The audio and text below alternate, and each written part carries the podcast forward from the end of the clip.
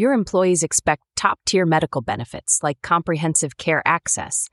But how can you balance these expectations against rising costs across your full benefits portfolio?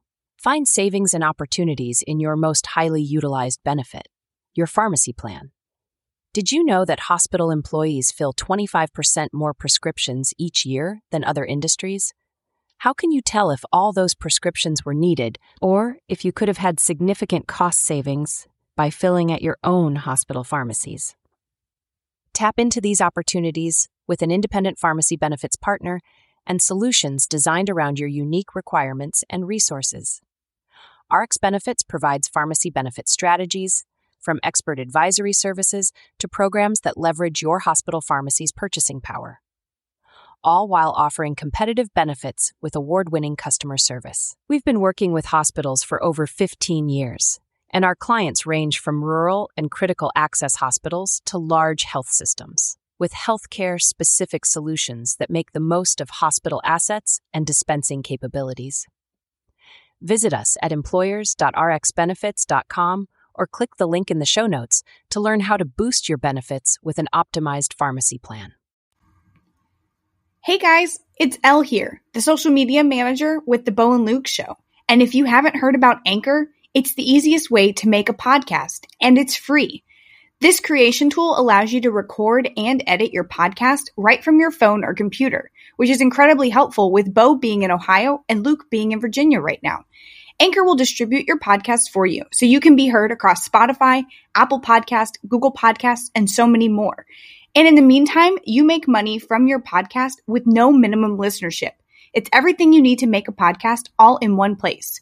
Download the free Anchor app or go to anchor.fm to get started. We look forward to you joining us for season two.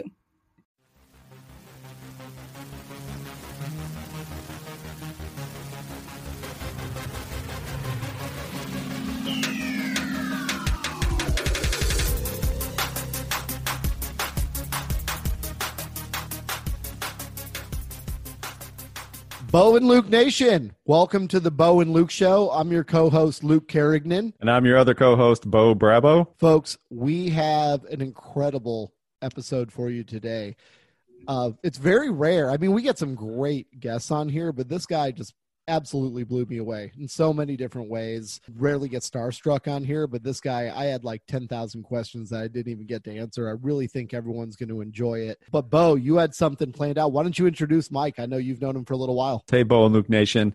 In this special edition of the Bo and Luke Show, JetBlue Airways co founder Mike Barger.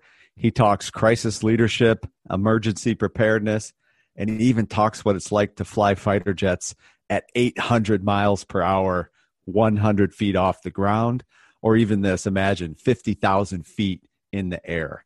Mike is a former U.S. Navy Fighter Weapons School, which is also known as none other than Top Gun. He was a chief instructor and a pilot. Uh, today, Mike shares all of his knowledge and experiences as the executive director of strategy and academic innovation at the University of Michigan Stephen M. Ross School of Business. This is where Mike teaches a unique and wildly popular MBA course entitled High Stakes Leadership. How incredibly relevant is that during our current COVID 19 crisis? Bo and Luke Nation, get ready for an energetic episode with none other than Mike Barger. And for more episodes, be sure to subscribe to our YouTube channel and listen on Apple Podcasts. And always, always, always feel free to write to Luke and I Instagram, Facebook, LinkedIn. You choose your choice. We will respond. We'd love to keep the conversation going. So let's get after it. Let's talk to Mike.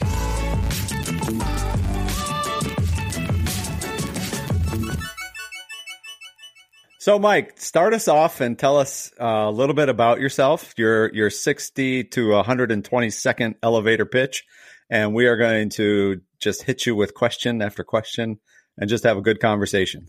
Sounds great. So, uh, uh, grew up here in Michigan. Always wanted to go to uh, University of Michigan to school, which is what I ended up doing. Uh, I uh, grew up in an airline family, so I started to fly when I was pretty young. So while I was an undergrad here at uh, Michigan, helped make some money during school by giving people flying lessons. That was fun. Wow. Once I left as an undergrad here, joined the Navy as a as a pilot with uh, quite a few hours and an instructor rating um, seemed like a logical path. The airlines weren't doing much back in the uh, uh, the early 80s, so uh, joined the Navy. Spent 13 years there flying F-18s. Uh, was a flight instructor most of my career.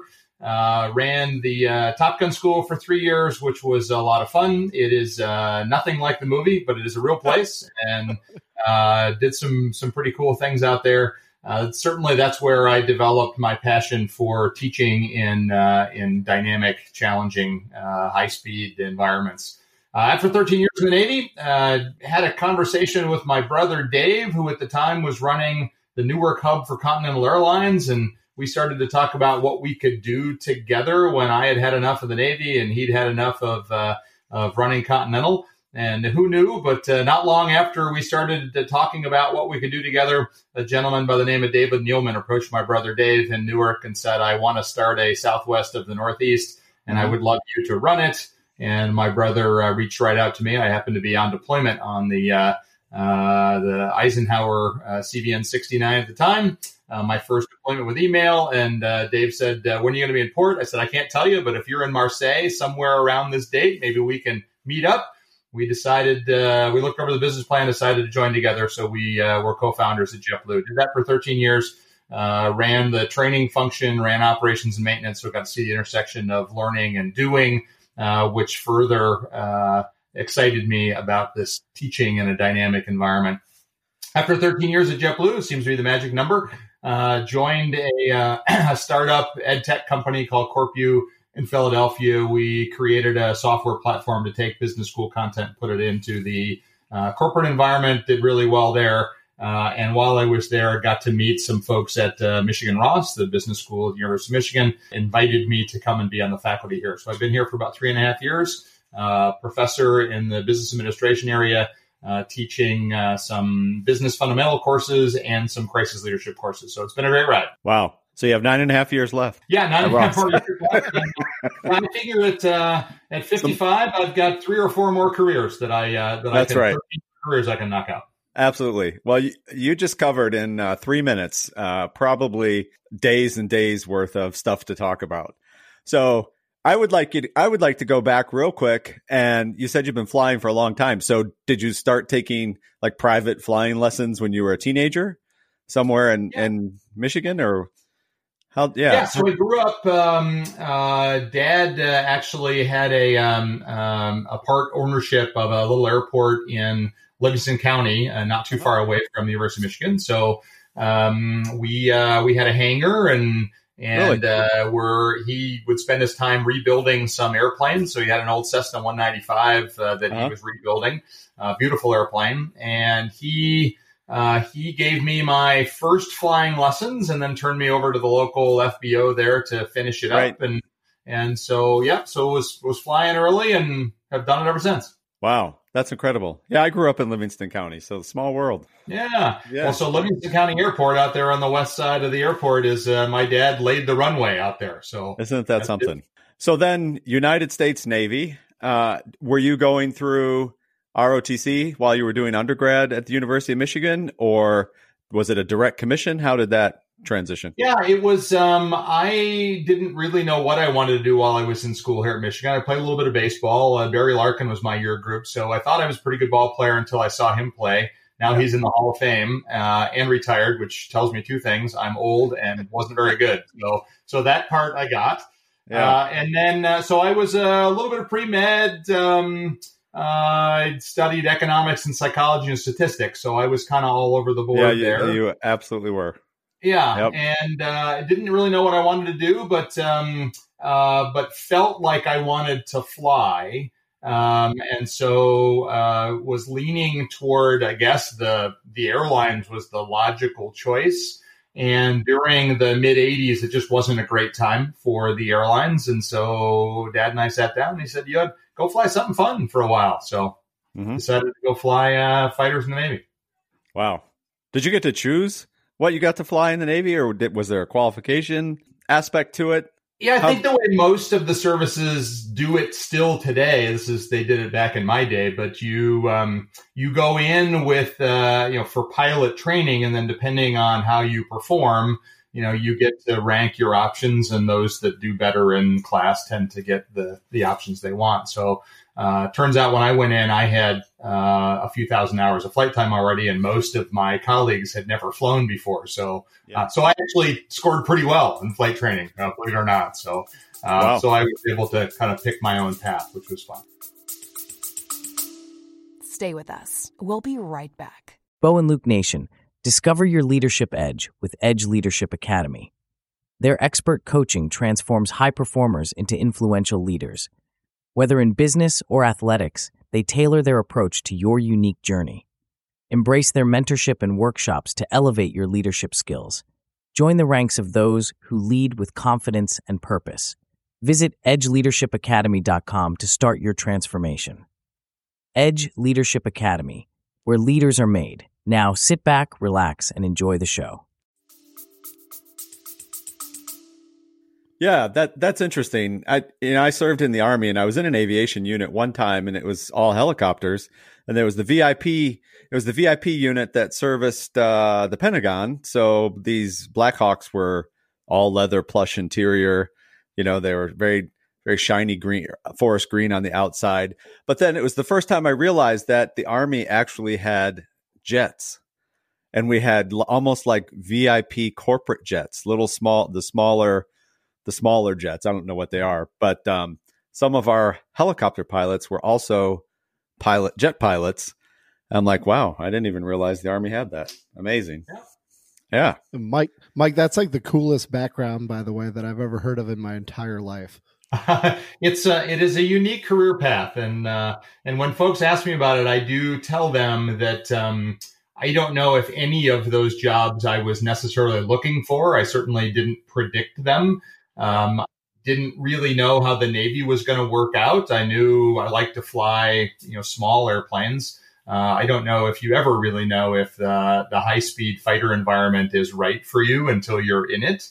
Uh, that worked out pretty well. Um, the JetBlue thing, how could you plan that? That just all sort of yeah. came together.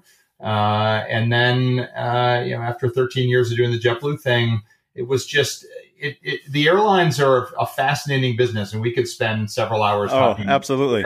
Business, but um, it's a uh, it, it's three sixty five. as you can imagine. It's mm-hmm. um, the the the times that uh, that for most uh, members of the workforce are not so busy. The weekends and the holidays are the busiest times yep. for you know the airlines. We decided to base our company in New York, so air traffic control or air traffic congestion, horrible weather most of the year, you know, super crowded, um, you know, so all kinds of challenges. Um, and after 13 years of doing that, it was just it was just time to go do something else. Yeah, I can I can imagine. It's just it's so jam packed full of uh, activity every day, right? It is every day. So I, I have lots of questions on the whole JetBlue uh, experience and how you got there. But if we go back to the Navy for a second, and you were how did you get selected to join the Top Gun um, program?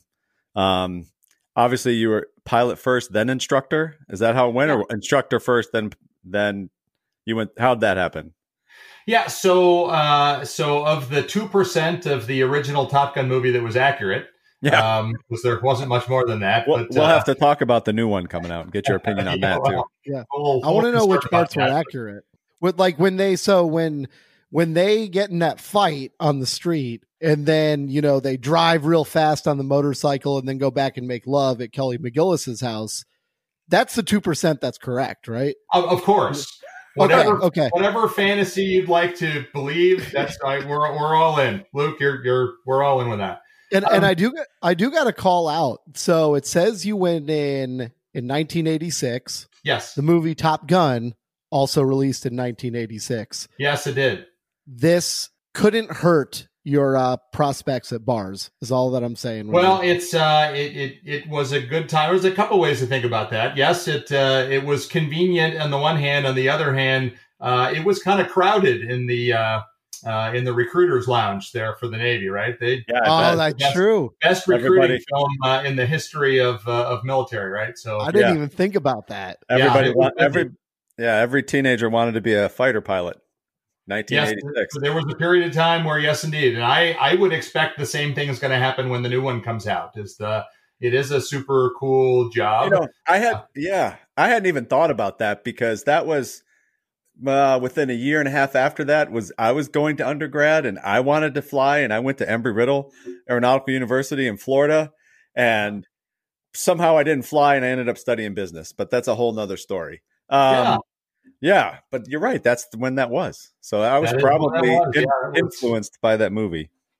Yeah, it was only uh, what 34 years ago. So uh, so there yeah. you go. Yeah, dating, dating. yeah, you're welcome. So yeah, anyway, so the, the, the way it worked was um, uh, what people don't know about the Top Gun school is it really is a, a train the trainer school. So they don't just send people there because they're the best fighter pilots and they're going to make them better.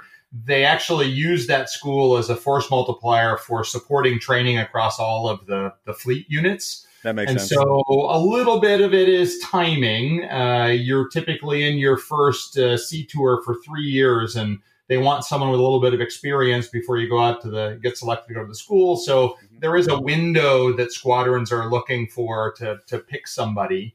Um, so it's a little bit timing based, but it's also uh, stick and throttle based. So you know, are you demonstrating uh, you know skill? And it's also kind of your personality and and the way your squadron mates uh, you know might uh, be interested in learning from you. So th- those are kind of the aspects that they're looking at. So kind of like the movie they uh, you know they uh, the school reaches out to uh, actually an air wing. So it's a group of squadrons and says okay we need it's time for you to send somebody out to this particular class and so I got selected to go out as a student. So you go first as a student, like they showed in the movie. Uh, you do the course, and and it's certainly a, an under the microscope kind of course. So they're watching you the whole time uh, because it is a train the trainer course. Uh, you know, half of the course is you learning how to fly or fight the way they mm-hmm. teach you, and the other half of the course is learning how to teach it back. So if there's not enough pressure going out and trying to you know survive and succeed in the course uh, imagine any class you've ever taken. The first half of the class, the professor is teaching you, and the second half of the class, you're supposed to teach back to the professor. And that's what that school is all about. So that you're not only able to do the job when you get back to your squadron, but you're able to kind of teach what you learned or some part of what you learned. Um, so I did well enough that uh, that a year down the road, um, uh, I uh, uh, they reached out to me and said we would like you to come back uh, and and teach. So got invited that's back. Awesome. Yeah, yeah, that's awesome. Yeah, I've I've been, of course, not in fighter jets, but uh, army similar similar concepts and different different training programs that I went through, and I, I actually thought it was a um, you don't you don't necessarily like it when you're going through it and when you're having to do it, but from a learning perspective, you know, you're sitting there learning, and then all of a sudden they say, "Hey, next Friday you're going to teach this subject," mm-hmm. right? So then you're up in front of the your your fellow students and you're giving the the course, and uh, yeah, and then you take that back with you. And I always liked the train the trainer um, yeah. concept and and methodology for sure. Yeah, That's I don't awesome. think I really, I don't think I appreciated until I got back to the school as a new instructor uh, how committed the instructors are to the students being successful. I don't, until you're on the other side of that, you know, you you you you get caught up in the persona and the place is larger than you, and you just mm-hmm. feel like you're not worthy and go through all of that. Uh, but once you're on the staff side, it becomes clearer really quickly that uh, the, the faculty there are the students' biggest champions. You want the students to go out and do a great job and, you know, and get more confident and build their mm-hmm. skills. Uh, and I can think of a hundred times in while I was teaching out there that I would see a student do something that they couldn't do a week ago. And I'd literally be cheering in my cockpit because they were doing such great work. And that's just, I think that just kind of summarizes how how these these kind of great training units, yeah. and the Air Force has one, and the Army ha- you know has several, yeah. and the Army has several, and all of the services have these these training units And I don't think I don't think the typical person appreciates how committed these people are to the success of their students, um, which is just a really cool aspect that I I just didn't appreciate till I was doing it. Yeah, that's fantastic. So during your 13 years in the Navy, how many uh, did you have real deployments or real combat missions that you had? Yeah, you had yeah. so on? Three, yeah, so I did uh, three six month uh, cruises. So those are you know six straight months. Uh, you'll go 30 to 45 days, never going to port, and so you'll bob around in the big gray Winnebago for uh, you know 45 yeah. days, and and then you pull into port for a couple of days, and you're back out doing it again. Uh, my very first one was uh, I was the squadron new guy for Desert Storm, so showed up at the squadron. Um, they were uh, just in their final uh, uh, preparation phase, they're getting ready to go. Uh, we left right after Christmas. The the ship pulled out of Norfolk, Virginia, and we got over there just in time to do a couple of training flights, and then it was wartime. So wow, um, yep. So that was that was busy. interestingly, Desert Storm. This is back in in '91. Uh, because we left on our normal deployment schedule, all the rest of the carriers that were part of that all came home and we were the ones that got to stay out on station for another four months. So, you know, we get mail every couple of days that you're this, it's great back here. We're celebrating, you know, that uh, we all did so well and you, you can't buy a beer and you can't, you know, well, by the time we got back four months later, everyone was over that. We were, we were moving on to something else, but uh, yeah, but I remember that. I'm sure. That's good stuff. So how do you how do you make the leap, Luke? Any any more questions on on Navy? Any more insights? Um, my like really all my questions are like questions that like an eight year old would have, Mike. So, okay. so like all right, so I'm gonna ask a couple of them. Most fun plane to fly, scariest plane to fly. If you had to pick one of each. Uh, well, I think the most fun that I flew was probably the F 16N uh, it was an F 16 with um, that was designed really to be an, an, adversary airplane. So it was designed to be a, ba- a bad guy simulator. Um, and they took all of the kind of the, the, the guts out of it because you didn't really need it to be combat ready, which just meant that it was super light and absurdly fast. And so That's it's an airplane cool. that you could fly you know, pretty easily. You could get up to 800, uh, 800 knots, which is, you know, 900 or so miles an hour. Uh, wow. We would fly that thing at, you know, 50,000 plus feet. You'd fly no it. At, at Mach 2. Uh, we had a we had a mission that we would fly uh, really low level, simulating a low fast uh, uh, you know threat aircraft, and so we'd fly it you know, 750 or 800 miles an hour at, you know, 50 feet off the ground. Um, oh my gosh. So that was just super cool. So that airplane was super fun to fly. Um, single engine, wouldn't want to fly in combat. I was an F 18 guy, so two engines. I like that idea. A little redundancy is good. Uh, scariest airplane to fly. Um, anything with a rotary wing, no offense. If the wings spin, uh, I really don't want to be in it. that's that's funny yeah, that's good. That's really that's good. good. So you know, you know, the only reason that helicopters fly is because they're so ugly, the Earth repels them. Oh, oh I got gosh, it. That's amazing. That is. no, I'd say that's bringing back memories because during my time, it's it's funny. I always I count my blessings almost and count myself lucky. Um, the whole time I was in Iraq, I was never in a single convoy. Every, I mean, every single one. Well, every single time I traveled, um, I was always in a chopper. Mm-hmm. Uh, um, you know, Army warrant officers are the, are most of your chopper pilots in the Army, and I was a warrant officer, so I would call the I would call the f- flight deck at the ops center and talk to my fellow warrant officer buddy, and I'd be manifested, and you know, wherever I needed to go, and I'd just go to the flight line, jump on the flight, and you know, later that day I'd come back or whatever.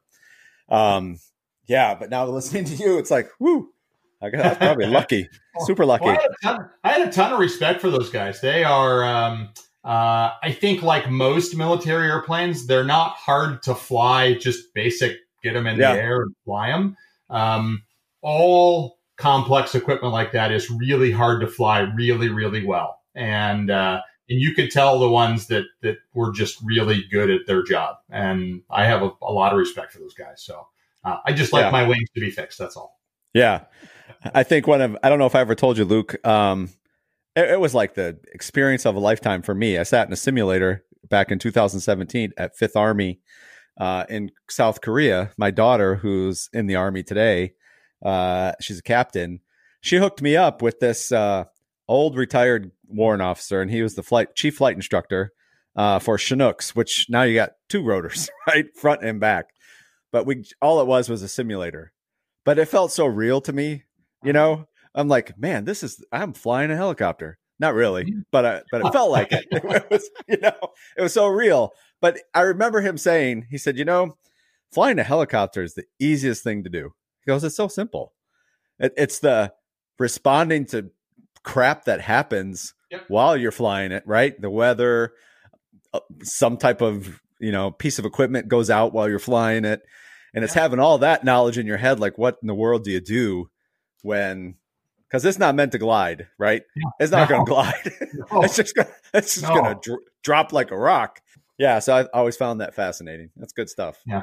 Well, I think that's all that's consistent as we as we make the leap into other topics here, but consistent yeah. with the whole notion of uh, of no plan withstanding contact with the enemy, right? I think right. flying, operating complex equipment is the same thing. Is the you know if you didn't have to do it in a in a complex environment where things are likely to, to right. go sideways, um, yeah, it's not hard to you know put the thing in drive and you know exactly. push down the gas and go. I mean, it's super right. easy. Um, but but life gets in the way, right? right? Stuff gets in the way, and things don't work the way you plan them to, and so exactly, you know, that's that's what makes it a challenge, right? So you're sitting down with your brother um, and with Dave Neeleman. Yep. And you know, I, I, think about I was thinking about this today in preparation for for this episode. I don't think I've ever asked you this in the past. Um, you think about people having ideas, and I think you gave me a quote for the book about all startups start with an idea, right? It's very simple. But when you're thinking about when you were thinking about uh, you're a pilot, your brother was at an airline. Did it ever like dawn on you that maybe we start a little charter jet service or we do something a little smaller? I mean, you guys went you went straight for the I mean, you went straight for the gusto. It's like, no, we're starting an airline. That yeah, that's well, that's a big. That just seems like a big step. Wait, what was the word? The southwest of the northeast. Is yeah. Southwest. Yeah. Yeah. Wow. And that, and that, really, Luke, was the that was where it started. So, um, you know, Dave, Dave was living in uh, New York, and you know, I was a Navy Top Gun guy, so the whole notion of go big or go home, you know, wasn't lost on us. So that that yeah. was easy. Um, Neeleman, Dave Neeleman, uh, who I love to death and, and respect like no other, a, a, a super dedicated, big thinker, uh, had run a, a, small airline out in Salt Lake City called Morris Air. It had done pretty well. Um, was an early creator, adopter of e-ticketing, and so he was an idea guy. Uh, Southwest loved what they were doing so much they actually bought them. It was the first airline that Southwest had ever bought. And so David had a, he was a big airline thinker. Now, David was Mormon from Salt Lake City. He, you know, got uh, put on the executive planning committee with Herb Kelleher, uh, kind of a whiskey drinking Texan gunslinging, you know, so the little bit of a personality clash there, I think, maybe. So maybe that didn't quite go so well. So he wasn't there very long.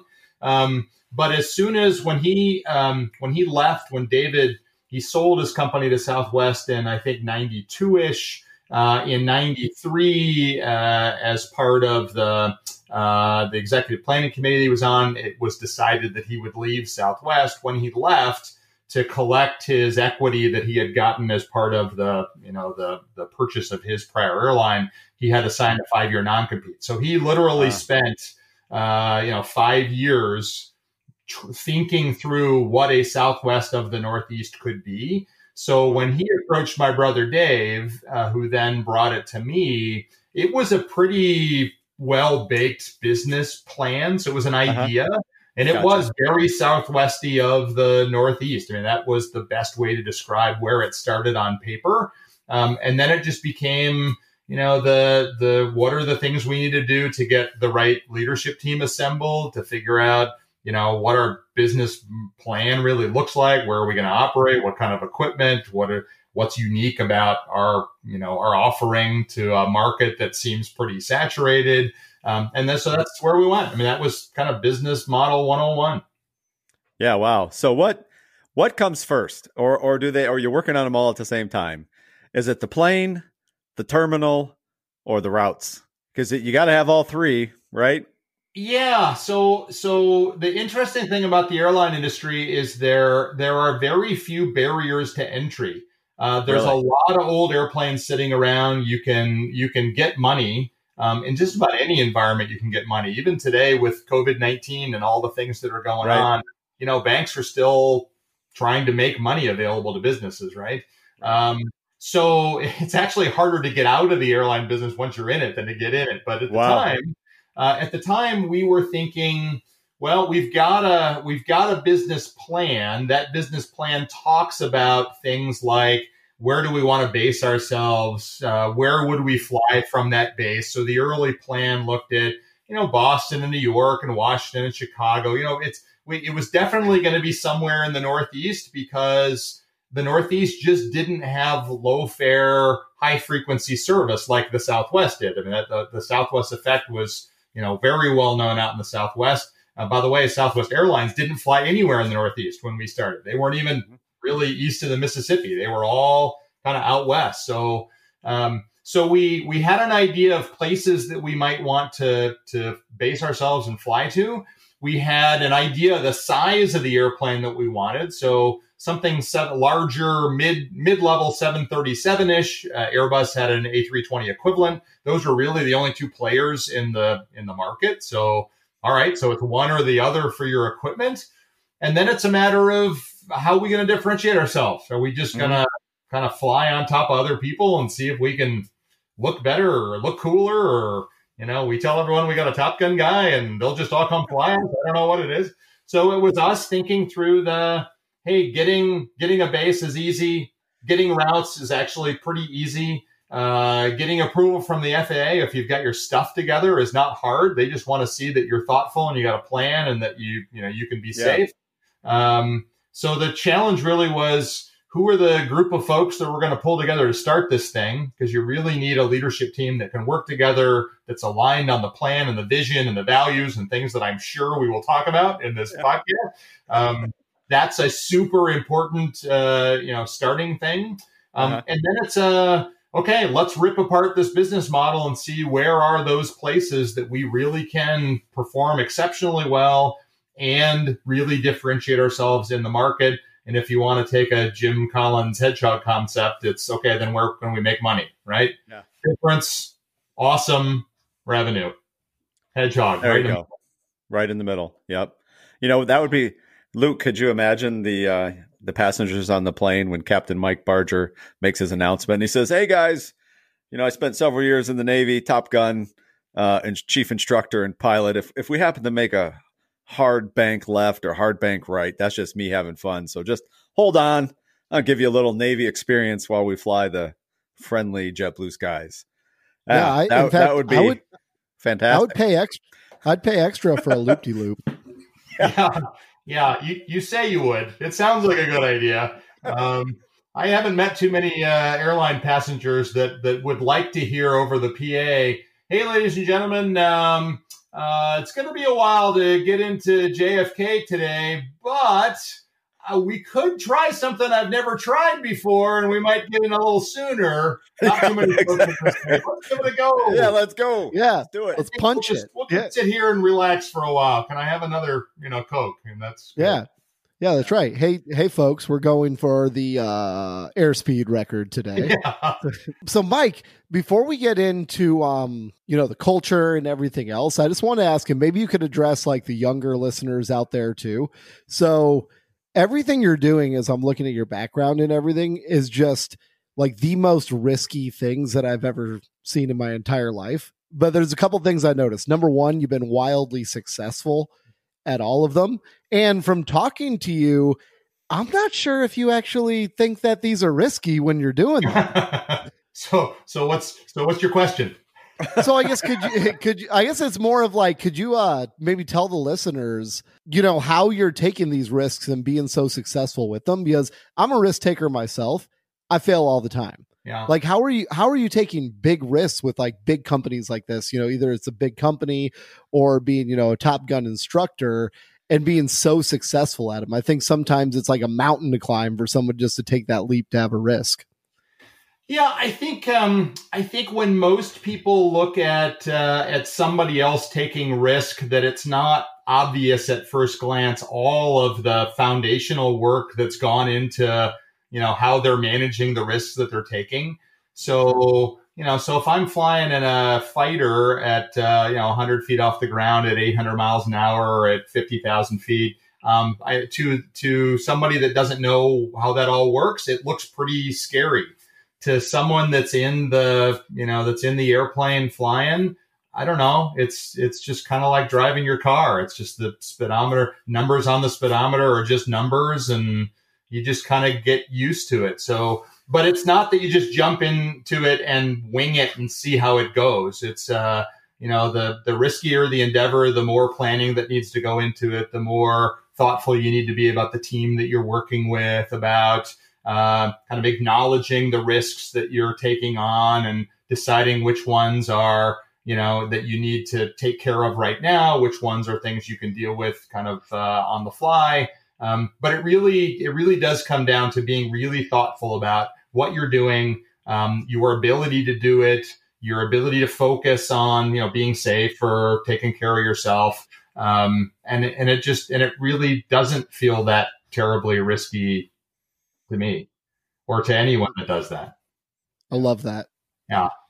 Yeah. I think if you talk to any, pretty much any combat veteran in any one of the services, they'll tell you in combat, not that it's not scary, because we all get, you know, we all get scared and we all get anxious and we're all nervous. Um, but you very quickly fall back on the training that you've gotten, the teammates that you're working with, the mission that you're set, you're you've set out to accomplish, and it really does put you into a mindset of, you know, we, we got a job to do and we'll, it'll, it'll, it'll just work out. I mean, just, it just does.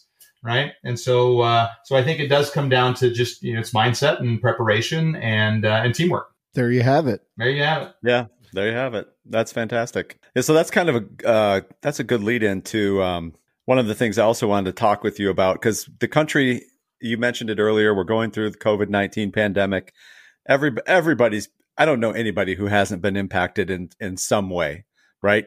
Even if even if like yourself now as a professor and all of a sudden you're you're teaching from home every day, right? Mm-hmm. That's not something you started the semester thinking would happen back in early January, but now now you're in it. One of the things, Mike, that you you write about and you speak about uh, is the the volatility, volatile, uncertain, complex, and ambiguous environments. VUCA. Yes. Um, very familiar in the military world. You kind of explained it there when you train for it and your values, you know, your military values of train, train as you fight. People that have that experience are, are used to those types of things, right? And and but that's not the case in in corporate America, if you will. Mm-hmm. Like that's that's not always present. And then, you know, it's like bam, lightning bolt hit hit. And now it's not just like you experienced um, during 9-11 and you're with uh, jetblue and you have this crisis happening um, now it's crisis for almost everybody right? About every business is is feeling this in some way shape or form. So let's get into that if if you if if you will.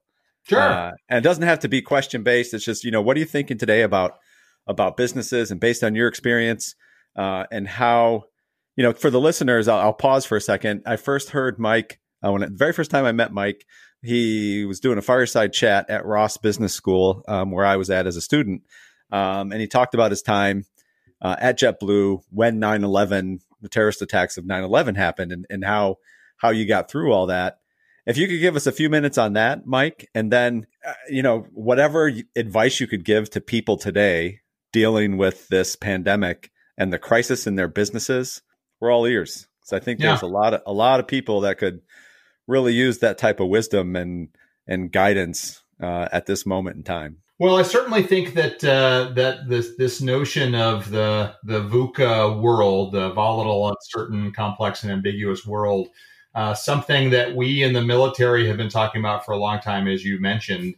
Um, the idea, the original idea of this VUCA environment is just um, uh, things are are becoming so complex. Systems are operating faster than we know what to do with the data that comes back from them.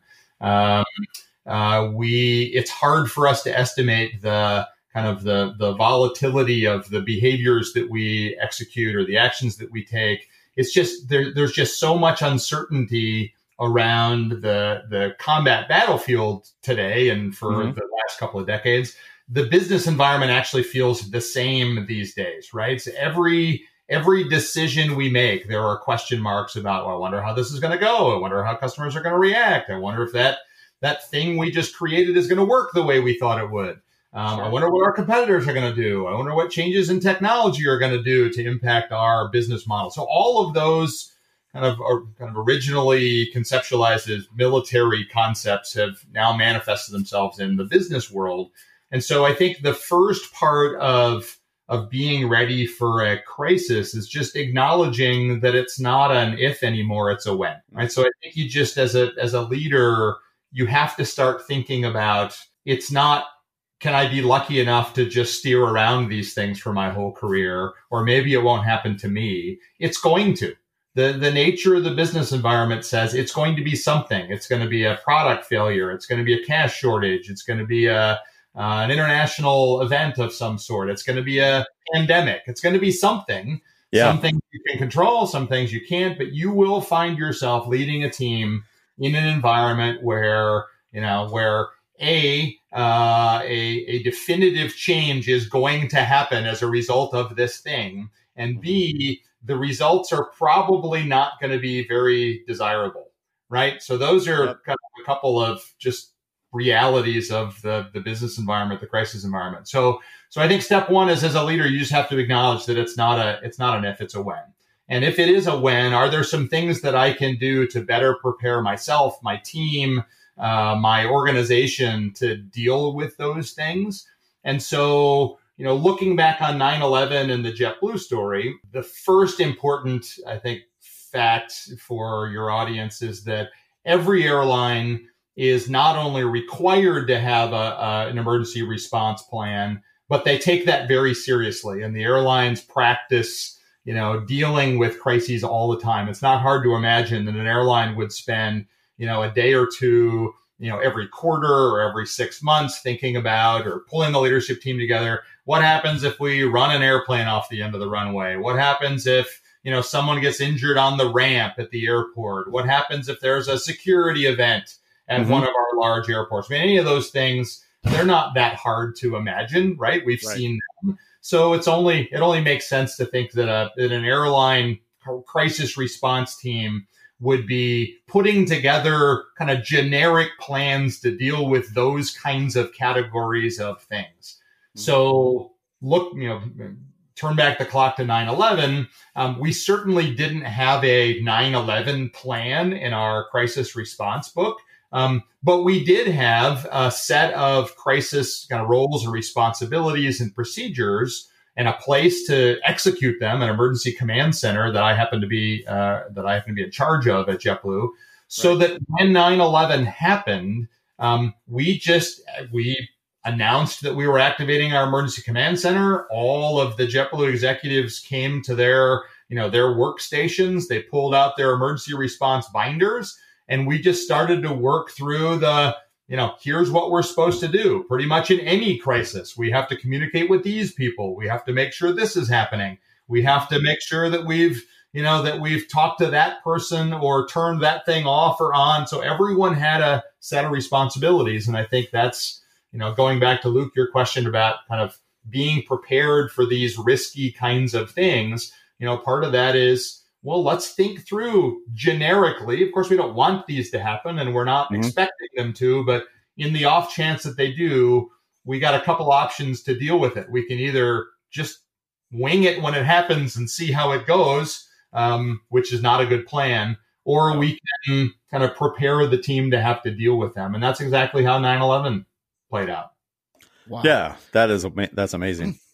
So how's that saying go? Is it that people don't rise to the expectations; they fall to their training? I uh, like heard that. Yeah, well, I, I, I do think that um, that in um, in a high pressure environment, uh, and this is the way I always describe. Uh, I, I, teach a critical thinking and decision making uh, course at Michigan, and I, I, I, do like to use the kind of uh, fighter uh, aircraft analogy where I talk about how um, things are happening at pretty high speed when you're pointed at uh, at an oppose at a threat and you're you know pointing at each other and getting closer together. And generally fighters today operate you know somewhere six seven hundred miles an hour which means when you're pointed at each other and you're 40 miles away from each other in one minute you're now 20 minute miles away from each other. And in two That's minutes crazy. you're next to each other. And so you have you have very little time to process the world and all the things that are going on around you and so um, what that means, the way I interpret that as a as a as an educator, is that we better make sure that the block the blocking and tackling fundamentals that we're responsible for don't require any processing time because we need all the processing time we can get to deal with all of the unknowns, the wild cards that we didn't see coming. And if I'm if I'm closing on a threat at uh, at a mile every three seconds, which is how that equates. Um, I don't have time to think about what does this button do or where am I supposed to be or who am I supposed to be talking to. We need to have all that stuff wired so that mm-hmm. we can deal with the complex stuff. And I think the business environment is exactly the same thing today. I think the you know when you find yourself in a in a, some sort of major disruption, you do not have time to to think about now or debate the basics, the blocking and tackling. You have to have those set so that you can, you know, who's supposed to be where. Let's talk about who we should bring to the office. If you're talking about who should come to the office, you're you're you're already halfway done. That yeah. should be a, you know, that should be a send out the the pre-planned email or or alert, you know, the the Amber Alert equivalent or whatever. Send that out to the crisis response team. They need to be here in the next three minutes or 30 minutes or whatever you have planned. We don't have time to think about that. You know, what are the circumstances? Who got hurt? Who was at fault? What do we need to do to put the, you know, to extinguish the, the fire? Those are the those are the advanced things you need to be thinking about, not the basic blocking and tackling. Makes sense. Yeah, makes it, sense. it always uh, amazes me in the business world compared to the sports world. I see you're a Red Wings fan. Mm-hmm. For the listeners, he's got an amazing Red Wings uh, water mug that looks really great, by the way. But uh, in sports, you practice all the time. When you go to play a game, that is like the the shortest time in your career is actually playing games. Yep. You practice and practice and practice. Now we get to the business world, it's completely opposite. It seems like all we do is we play games mm-hmm. and then we train just like, you know, 1% of the time, mm-hmm. which, you know, if you think about it, like the Red Wings would be terrible if they just trained, you know, once every few months and then decided that they're just going to show up and play. Well, they kind of um, look like they've been doing that lately. Maybe that's maybe that's more practice. We figured it out. We just figured it out. Yep. But it does shock me that in the business world, it's like that. And I can't tell you how many companies I've worked for. I've been in sales my entire life. So salespeople is the epitome of we practice like once every six months yeah. and usually it's like a couple day workshop and then we just kind of learn as we go when the stakes are high. It's just so weird to me that the business world doesn't adapt that training mentality like the sports world does especially when you see those results. Yeah it's an investment right? And from a you know you put your business leader hat on and it's it's always a question of you know we've got limited resources time money you know those kinds of things and you know, some roles are, you know, they turn over more than other roles. So new people are coming in. So, so trying to find the sweet spot of what's the right investment to make in development so that we get a return on the investment, so that people are really good at their jobs, so they stay longer. It's a, it is a pretty complex puzzle. Now we're kind of getting into Bo's area of expertise here with just, you know, human capital management. But, but that's really kind of the, the big question mark is it is a question of investing limited resources in the best way that you can.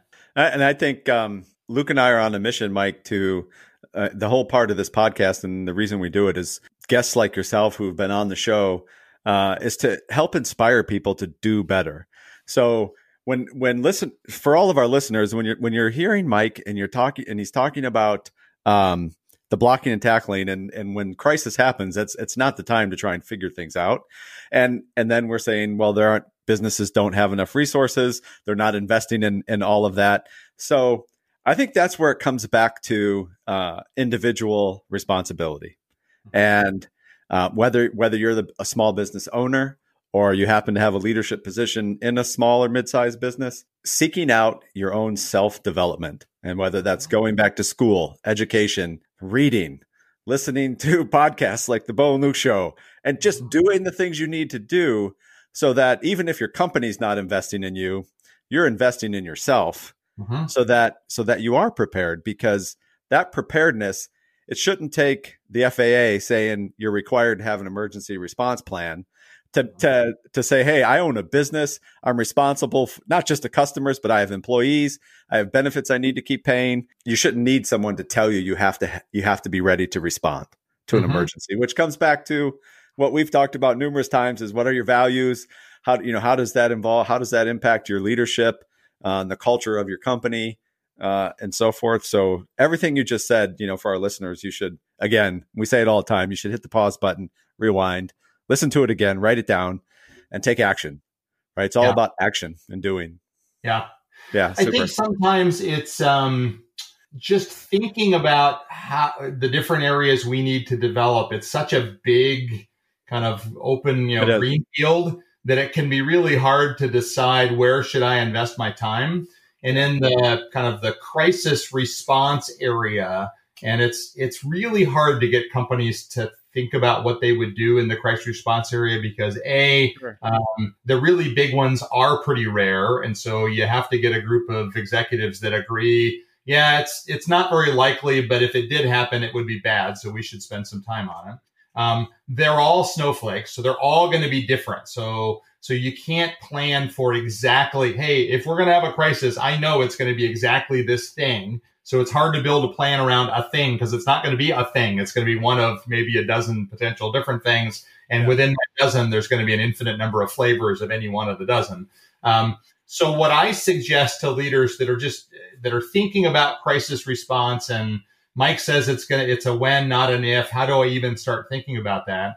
What I suggest that people do is look at their primary business, okay, whatever business that they're in, and pick something that they've seen in the news or that they've worried about at some point or another that they think, you know, if this thing happened at our company, it'd be really bad. Now it could be maybe somebody, you know, gets injured seriously on the job. Maybe it's some sort of a, you know, a terrorist thing. Maybe it's a pandemic and people can't come to work, whatever it is. But my suggestion is take that one thing and pull together a group of leaders at your company and just have a conversation about what would we do? Full transparency, rank, leave rank at the door. Let's just talk through this thing. If this thing happened, and we've seen it happen in other places, if it happened here, what would we do? Mm-hmm. And in 99 plus percent of the cases, people around the table would look at each other and say, I, I don't know. We, would we call somebody? Would we? Yeah. You know, well, that to me is the perfect place to say, all right. So can we all agree that if this thing happened, it would be a horror show? Yes. Okay. So does it make sense then to start to sketch together a way that we might deal with this kind of thing? And that's just a really good way to get started. And I tell you all that to not only make a public service announcement about some crisis preparedness, um, but I think that's true with just about any capability that we are thinking about developing as a leader is mm-hmm. start with an acknowledgement that if I were expected to perform in this area or my team needed me or my my partner or spouse needed me or my family needed me, could I execute in a way that I felt good about? And if you can kind of wrap it in that, that now gives you, in my experience, that gives you that little extra bit of motivation to follow through on it. So at that point, it's yeah. not a, it's not just a hobby or an interest anymore. Now right. it's more like a calling. I got I got to get better at this. Yep, other people for sure. Yeah, you know, I, I, wonder. I was just reading today because uh, I had not been uh, up to speed on everything that uh, your your governor uh, is putting in in place, Governor uh, Whitmer for Michigan. Um, And I just read today, and I'm wondering, I'm, I'm imagining, and this, I was imagining that exact thing all day that these exact conversations are happening because the garden centers now are shut down in the agriculture industry in Michigan because the garden centers can't sell their can't sell their flowered plants and this is the best time of their business season and Michigan's the third ranked um, state in the country for this for the agriculture for the all the plants and trees and flowers and shrubs and everything that uh, these garden centers sell. And now uh, how many of them were expecting that they would be next to get shut down? Probably very few of them. Yeah. And and i can i can envision those conversations like uh-oh you know what do we do? What are we going to do? How are we going to salvage this? And not prepared.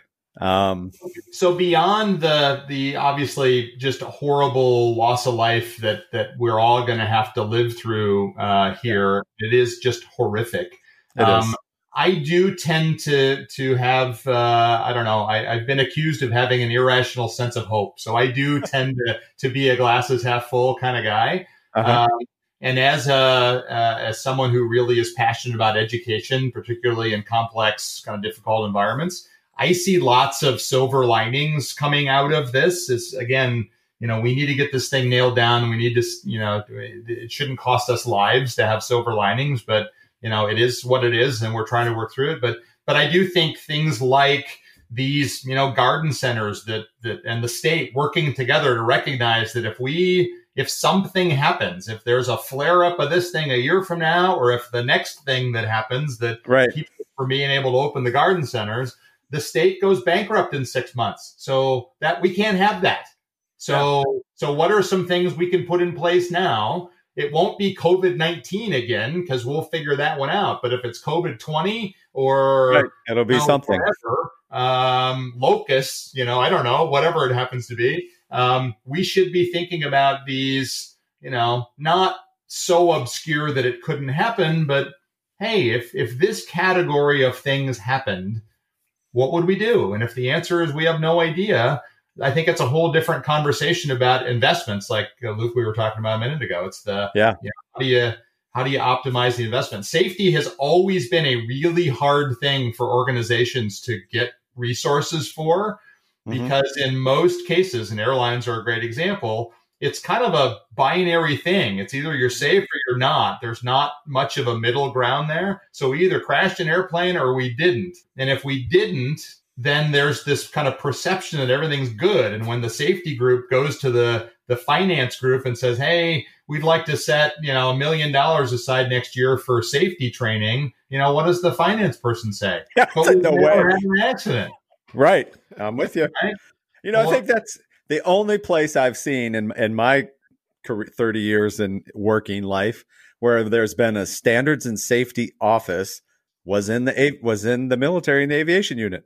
Yeah. I mean, that was a, a dedicated team uh, to safety, and it's always cracked me up. And you see, um, uh, like you'll see delivery trucks, box trucks, and you'll be behind them driving, and they have a big big uh, sign on the back of the truck and it says safety is my goal. I'm like, so if safety is a goal, does that mean you're not being safe?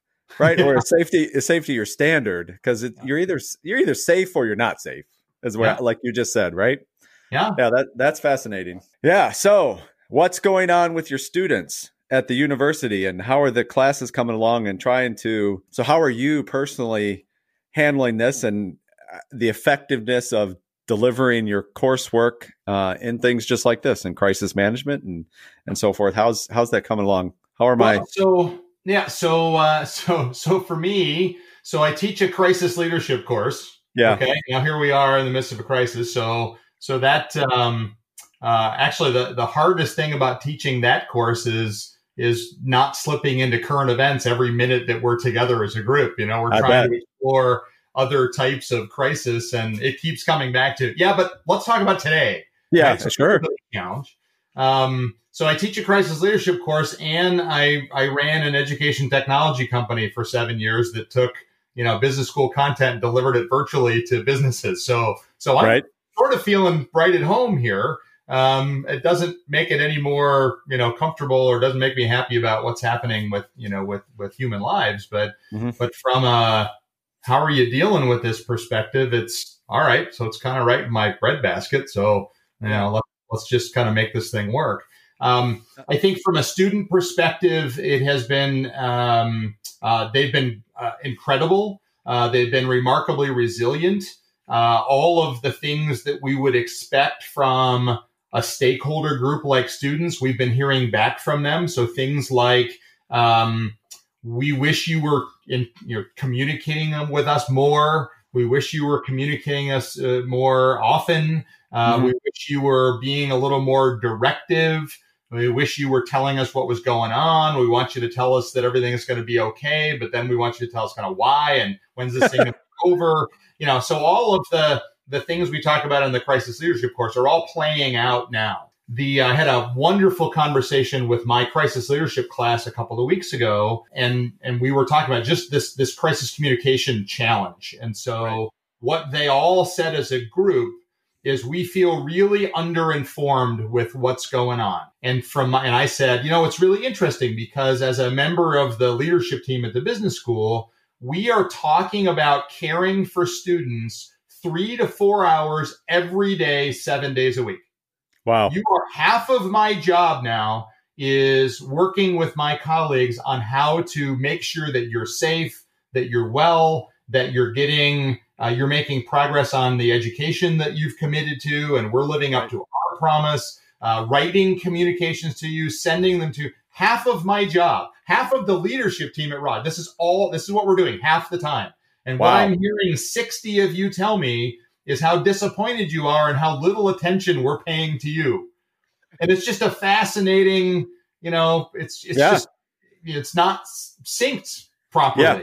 It's and not. So we talked about that, and and out of that conversation came something that uh, that we've been using at Rossi's last couple of weeks, and that's the notion that uh, that in a crisis, no news is news.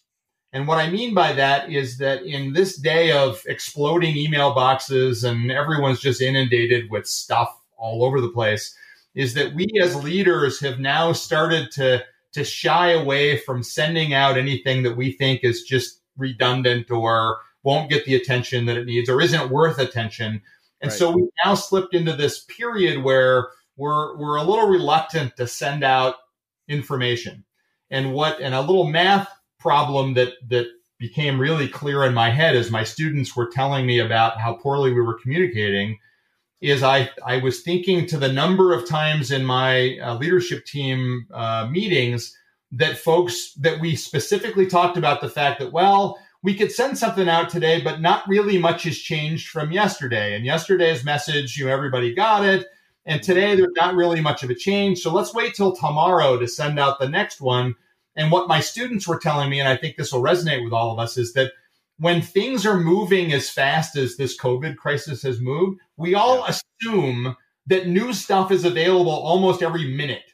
Yeah. So when you're a stakeholder that's waiting for kind of information from somebody else and you're not hearing from them, you immediately start to assume they're not sharing. They just don't want to share with me.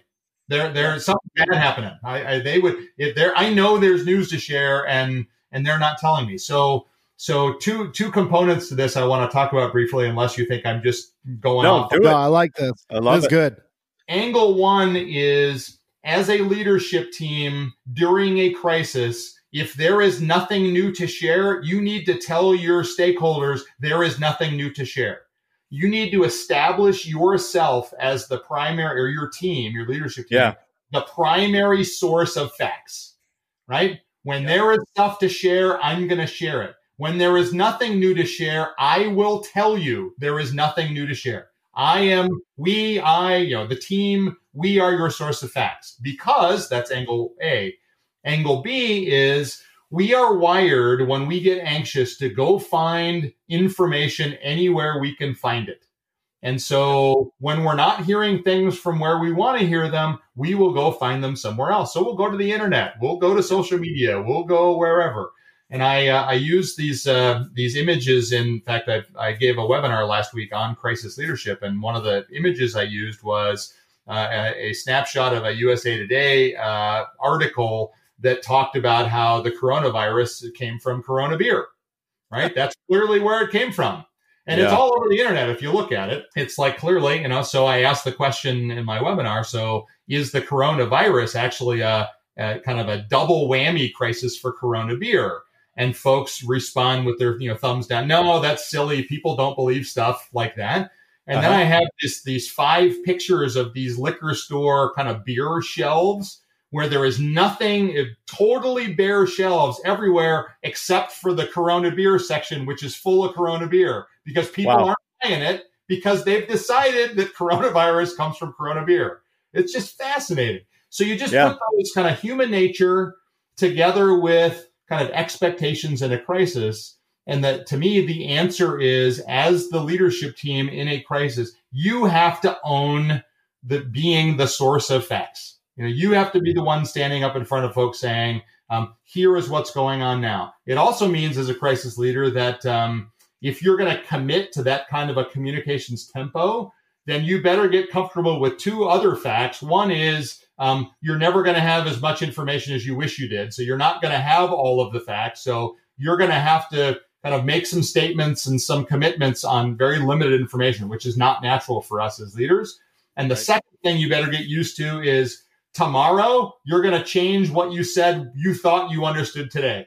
Yeah. Because you're going to learn more.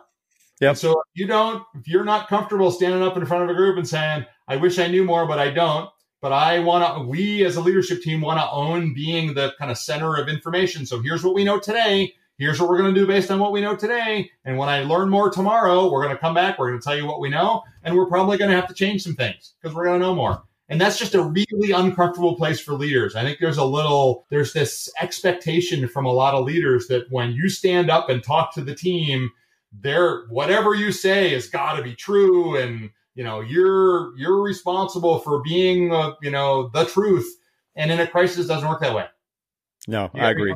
That's awesome. So how about the benef- the benefits of that, right? Because now you talk about like, yeah, it's really tough to put that out every single day. But I'm thinking, you know, for a lot of companies that are out there right now, you hit the nail on the head. People are nervous. It's that no news is news at this point. Yeah. I wonder how much like how much it correlates with productivity if you were to send out an update every single morning saying, you know what, we don't know what's going what's going to happen tomorrow, but today, this is still the plan. It's the same as yesterday. Everybody's job is safe today, and here's how we're going to be productive. I, I bet the benefits like that are insane compared to just doing it once every week or two, or whenever there's a big announcement. Well, I'm sure. I, I get. I've been asked lately. You know, are you seeing somebody or some groups that are doing a particularly good job at uh, at this? And I actually, uh, I think Governor Cuomo is doing a really good job. I think in the spirit of just getting out there. It's, it's the same time every day. He's a little gabby for me, you know, mm-hmm. he's a, he's sure. a character. But when it really comes down to what do stakeholders want to know, they want to, they want to know that there's a place that they can tune in to get whatever the latest, latest is in a way that doesn't feel too spun, right? It feels like, hey, here's from my heart and soul. And I think we all, as, um, uh, you know, when you when you become a leader at every level, I think you do get more sensitive to and dialed into kind of people's kind of uh, uh, I don't know um, uh, just their their integrity. You know, your integrity meter. You know, is just kind of at a heightened sensitivity, and so you know, so I watch Governor Cuomo, and uh, and I am convinced that what he's telling us is what he believes. It's the latest information that he has he does cram, I think, 30 minutes of information into 90 minutes, but you know, some of us have a gift of doing that. But I think there is some magic in this idea that every day at this time I can dial in and get what I think is the latest information, and I don't have to look elsewhere for it. Yeah. Right? It's gonna, I'm going to get it. You're absolutely right. And p- everyone in the country is really looking towards him and looking up to him at this point. It's almost unified things where whether you're in Michigan or Illinois or even Texas, you're kind of looking to Governor Cuomo at this point for the information. You know, just New York has almost spread to the rest of the country at this point, just with those updates. Yeah, and sadly, and sadly, it's um, you know, it uh, when you put it up against some of the other things that we're seeing on a regular basis, it it it does kind of raise some questions about just how we do things around here, right? So it's a it's an interesting uh, interesting uh, comparison. Let's leave it at that. Yeah, you're blowing my mind right now, Mike. This is good stuff. Yeah, no, it's fantastic stuff. And you're right. It's the kind of stuff you could just sit here all night and, and chat about for sure. Um, yeah, I've always thought that, uh, you know, the more transparent you can be as a leader, the, the, you know, the more, the more your people will respond to you, uh, listen to you. Um, like you said, even if you don't have all the right answers at the moment, but that, that level of communication, especially now during crisis is, is so critical yeah. for sure. Yep. Yeah, I, I, I say in my crisis leadership class that that you know people, which I define as stakeholders, and we spend lots of time in the class um, thinking through different groups that actually have a value proposition in their relationship with your organization, right? So whether it's customers or employees or uh, I don't know investors or regulators, I mean all those groups have a different kind of value proposition. Um, but I always say that you know that that one in a crisis, people are looking. All people are looking for tangible evidence of leadership. They want to see someone stepping up and demonstrating. You're telling them, uh, I don't have all the answers, but I've got my my hands are on the wheel. I'm aware of it. We're we're focused on it. We will get through this. Secondly, all of those people they want and need leaders to believe in. So it's not just seeing that someone's taken the wheel, they're aware of it, and they're you know they're on it but they want to see that they're doing it in a way that they can trust that they can have some faith in and then the third thing is and i think this is a, a kind of a flawed expectation of a lot of leaders is that they don't expect you to be perfect and they don't expect you to know everything but they do expect you to be out in front to have the courage to stand up and say this is what we know the leadership team and I are on this. We will solve it. And this is the direction that we're going to go together and we're going to get through this thing. And it's just, it's, as, I think it's as simple as that and as hard as that. But that's what I think crisis leadership is all about. It's acknowledging that, you know, when the, when the bubble goes up, everybody starts looking around for who's, who's picking up the football and running with it, right? Who's standing, who's standing yeah. up to take this thing on. And then once you see who it is, your next process is, is that somebody that I can believe in? And if it is, I'm all in. And that's what that's how people behave. And if it's not, they I mean it's it's a it's a very critical period right yeah. there.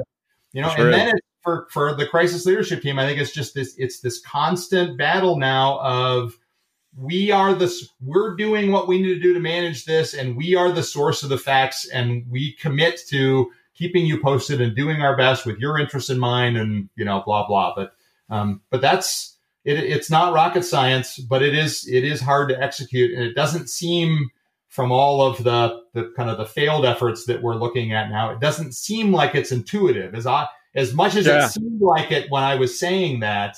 And yeah. I think this is what your book does a lot of really well, Bo, is the you call out. You know, I'm sure there were parts when you were writing your your manuscript that you were thinking yourself, but this is so obvious. I don't know if it even yeah. is worth putting in print.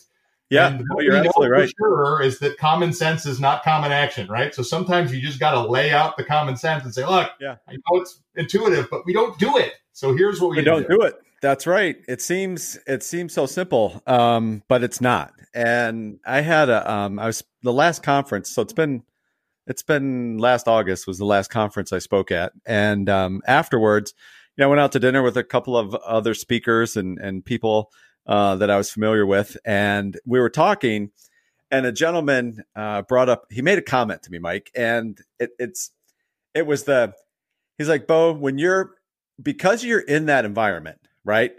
And you've been in that environment, whether it's at the White House or it was uh, combat or the military, you're, you know, you're, you're in these, you're just in these environments that to you, and you're around those people, right? You, it just seems like everybody should just know that's how you should behave and that's how you should set your values and this is what you should be doing and this how you should lead during these types of scenarios. And he's like no. He's like we don't get that. Right?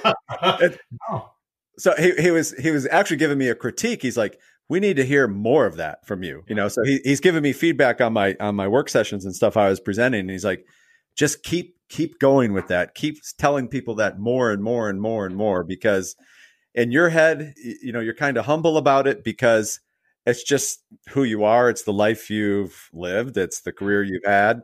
It seems it seems simple, like you said. It just seems simple. It's like why don't people get this?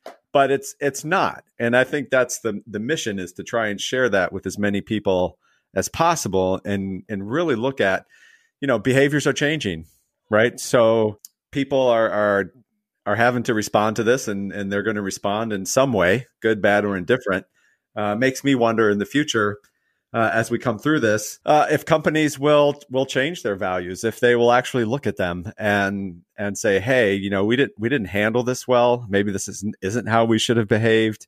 Maybe we need to make some changes. Or hey these weren't our values before but based on this we did some really you know we really hunkered down and came through this and we all banded together and maybe we need to maybe we need to emulate that not just during crisis but you know keep that now as a as a new standard on how we how we communicate how we treat each other how we prepare uh, and so forth yeah i've been trying to i've been trying to help people think as we work through this this COVID pandemic, I've been trying to get people to think not just about, you know, what are you learning from this? How are you dealing with this? How has this impacted your life? Because I do think there's value in just kind of reflecting on, you know, how did you respond? How have you been thinking about this? How did you deal with it?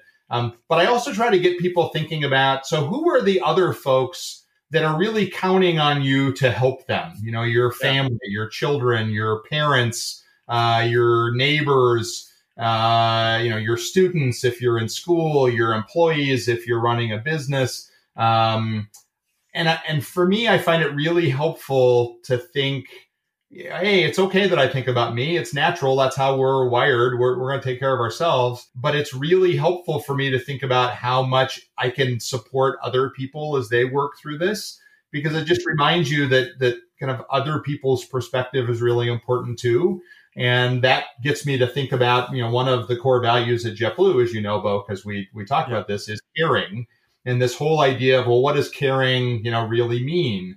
And it's great to have that as a corporate value. I think lots of corporations have that as a value. I'm not convinced that lots of them really believe that or know what that means yeah. or can demonstrate it on a regular basis. Yeah. But I know at JetBlue for a fact that when we laid out this caring as one of our values, the idea was um, we have a number of different types of stakeholders and they depend on us in different ways. And our job in caring for them is to make sure that we understand and appreciate their perspective and do what we can to take care of that.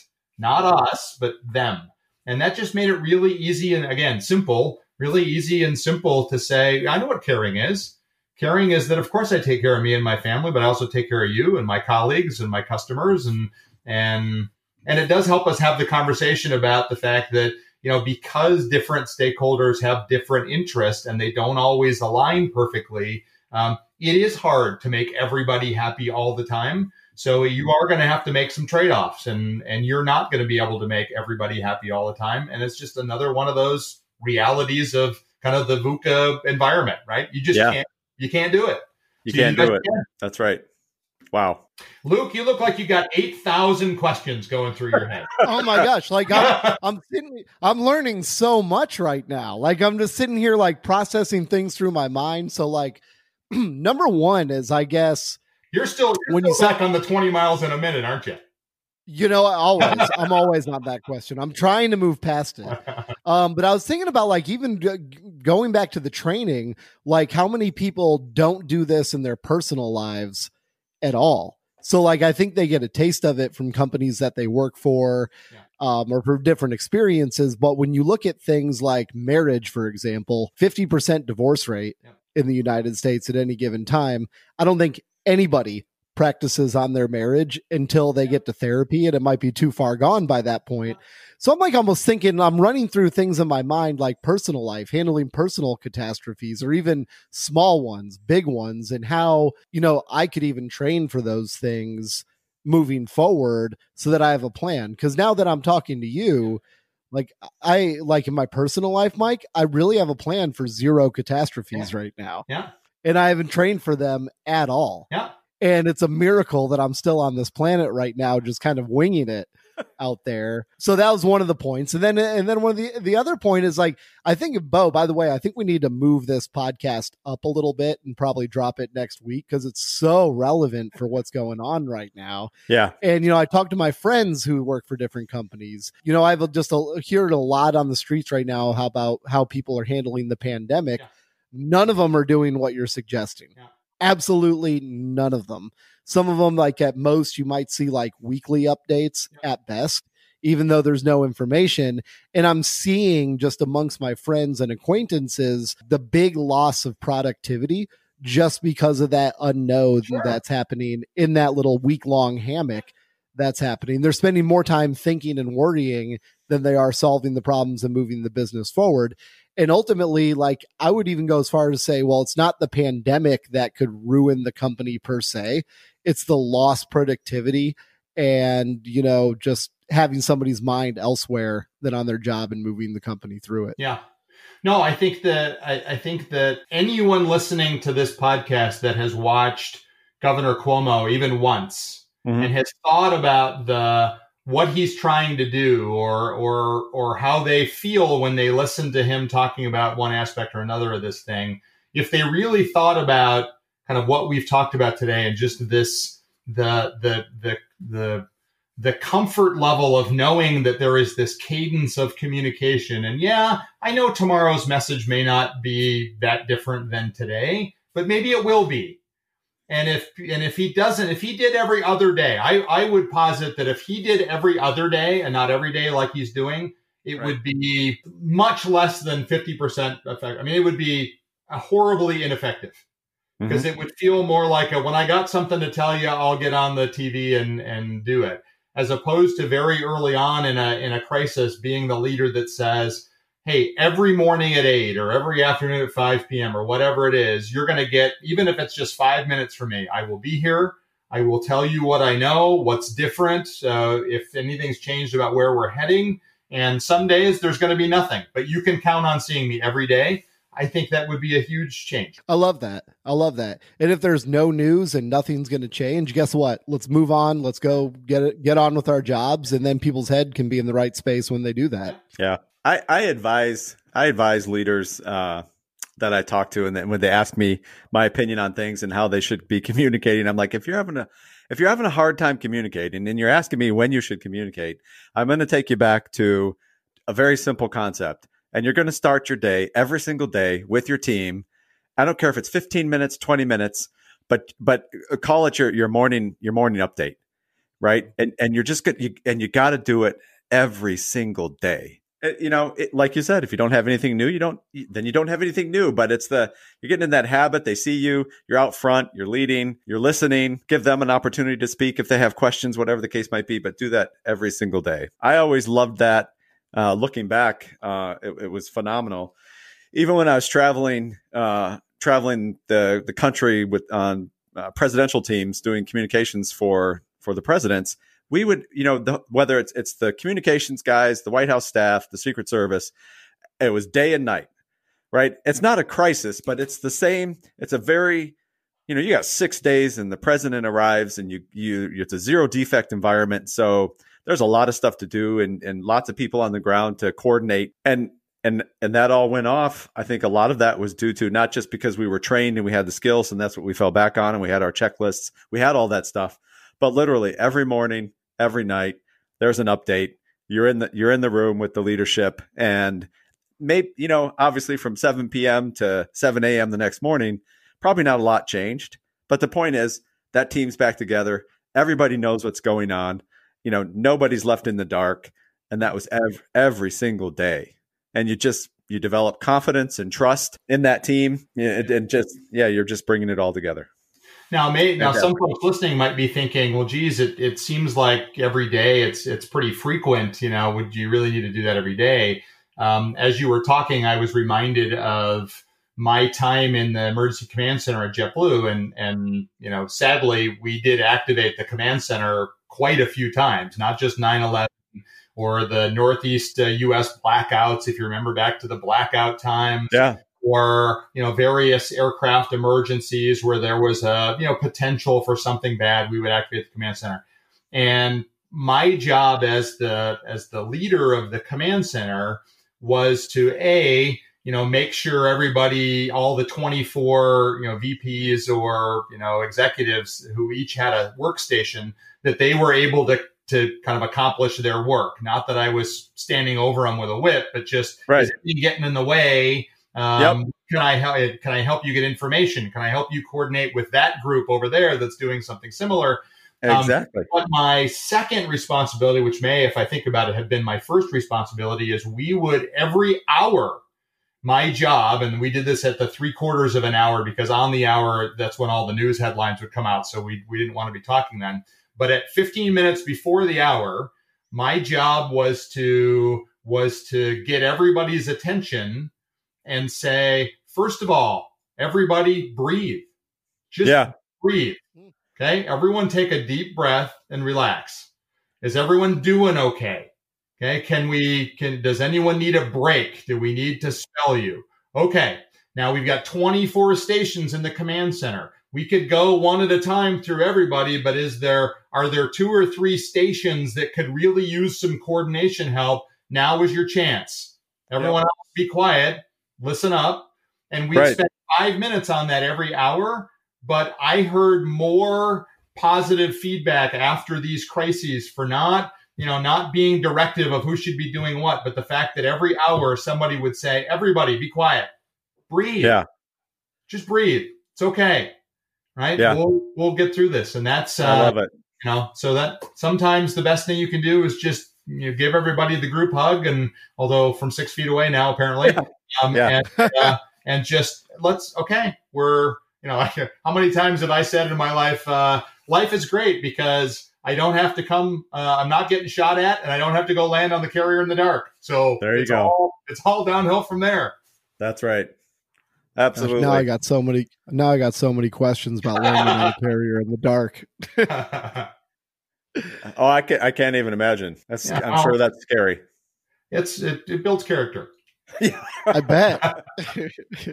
Yeah, I remember landing in Iraq on a helicopter, uh, and I write about this in the book because it, it was just one of those moments, man, where the the helicopter's dropping me and my team off, and I was the leader of the team, highest ranking one, and you know it was it was middle of the night, pitch black, and of course, you know you gotta, you know, you're not gonna have lights on, right? Because then you're an easy target in the middle of the night. So we didn't know where we were, and I mean that helicopter. I mean, it no more hit the hit the ground. I think it barely hit the ground, hovering. Throw your bags out, jump out. It's gone. We're in the middle of this airfield outside of Tikrit, Iraq, and I kid you not, bullets were flying. And it's like, I mean, it's like holy cow! And you you, you hear it, and you don't know where it's at. You can't see anything, and it's like, what do I do? Right? Yeah. You better you, you better have uh you better have a good reaction because you got people depending on you, uh, and li- lives are on the line. So Yeah. I get it. It's great. It's it's fascinating conversation, Mike. We really appreciate your time. We could we could keep you on. We could keep you on all night long. Um, it's true. yeah, yeah. We'll have you back. You know, we we had a a guest last night uh, that we recorded with uh, Zara Northover. Uh, she is an Olympic athlete. Uh, used to be. Um, she was actually a brand ambassador for the University of Michigan for a few years. Oh, great. Uh, yeah, she's an Eastern Michigan grad school graduate. Um, she is the first female athlete out of Northeastern University out of Boston to become an Olympic athlete. Um, so just an amazing, energetic individual, um, bringing it every day. Uh, I'm sure she'll love listening to this to this episode um, and driving into crisis crisis leadership for sure. Um, Luke, any parting thoughts? I don't know. We, Michigan keeps popping up on this podcast, guys. We've had some great people from Michigan. We had Jarrod Wilson, uh, who's one of your safeties. Now he's a starter for the Jacksonville Jaguars.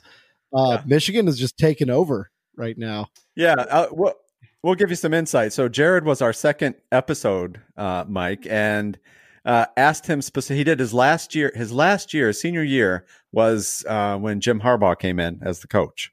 Mhm. And you know, Luke and I have mentioned this to a lot of people, but I mean, it kind of started us on this thing with uh, setting routines and writing things down and and and all that kind of stuff. And um, we asked him, you know, what was the most important thing you learned from Jim Harbaugh?